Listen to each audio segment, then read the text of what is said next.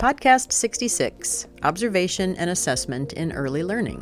Overview Observation and assessment are key components in early childhood education, allowing teachers and caregivers to ensure children are meeting developmental milestones and promote further growth. By noting patterns in children's learning, behavior, and interactions with their peers, teachers and caregivers can better understand the children in their care, as well as, crucially, identify any special needs. Observation and assessment methods vary, but they share a common goal of informing teachers, caregivers, and families about what children know and how they apply their knowledge. Once children's individual strengths and needs are identified, educators can adapt lesson and activity plans to help foster their growth. Observation and documentation. Observation is the process of watching and listening to children in an everyday classroom environment to find out how they are developing, what they are interested in, and where they may need support building new skills. Teachers and caregivers observe best when they are fully focused, knowledgeable about early childhood development, thoughtful in their choice of observation method, and intentional in their approach. Observations can be spontaneous or planned, formal or informal. Common classroom based observation methods include checklist observations, in which the teacher evaluates a child's progress from one point to another in a logical sequence. Narrative observations, or extended observations focusing on a specific task or skill. Group observations, which involve observing two or more children interacting with each other. And snapshots, or informal observations capturing a short insight, such as the demonstration of a new skill. A variety of observation methods should be used to ensure all major developmental domains are addressed gross and fine motor skills, social emotional skills, cognitive skills, literacy skills, and creative expression.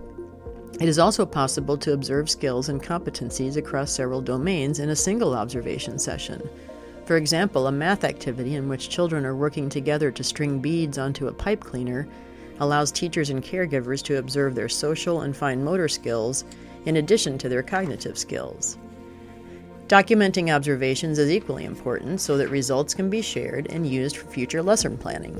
Documentation may take the form of checklists, anecdotal notes, photo, video, or audio recordings, or work samples, such as the child's drawings or attempts at writing. All documentation should include the date, time, setting, and purpose of the observation and be as objective as possible. Together, observation and documentation help educators build progress reports to share with colleagues and families. The next step, assessment, is based on the evidence gathered in the observation and documentation stages.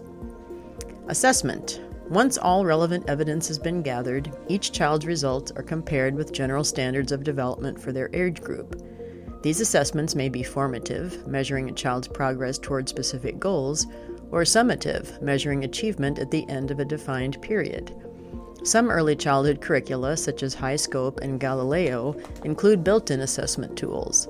Programs that do not have an integrated assessment tool can use an external assessment tool or app to monitor children's progress. Assessment tools appropriate for early learning include the Early Education Environmental Rating Scales, Ages and Stages, Brigance, and the Desired Results Developmental Profile. Popular child care management apps offering an assessment tool include Hi Mama, Brightwheel, Life Cubby, and Kaymbu. A program's chosen assessment tool should align with its instructional goals and values.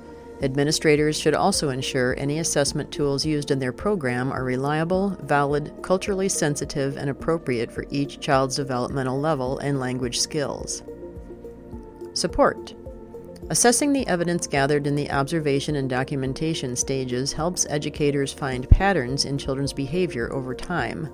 Identifying these patterns enables them to provide support, notably by adapting lesson plans or making changes to the classroom environment to help children meet new developmental milestones. When analyzing the data, teachers and caregivers should ask themselves questions such as How did the child approach the activity and how long did the child stay engaged? Is this behavior typical for the child or unusual? Does this child need more individualized support? How can I motivate this child? Were there any new play patterns or social interactions? Did the child master any new skills or milestones? Are there any skills or milestones that need further support? And were there any red flags? Using this information, teachers and caregivers can reflect on possible changes to the curriculum and environment to support children's interests, strengths, and areas for improvement.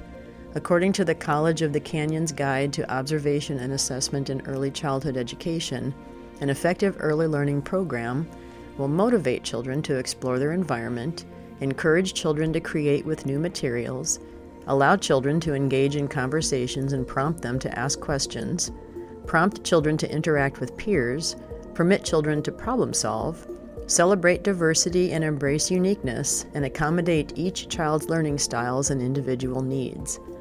When a child isn't progressing toward one or more developmental milestones, the teacher or caregiver may recommend screening and evaluation for special services. Screening and evaluation are performed by specialists such as pediatricians, speech pathologists, and behavioral psychologists with the goal of determining whether the child is experiencing a developmental delay or disability. Common disabilities diagnosed among young children include hearing loss, vision impairment, ADHD, autism spectrum disorder, cerebral palsy, and learning disabilities.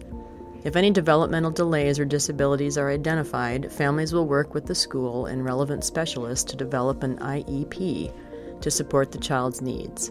The IEP may include accommodations, modifications, and adaptations to classroom instruction to help the child reach their developmental goals. Conclusion Regular observation and assessment are important tools to monitor children's development and establish a supportive classroom environment.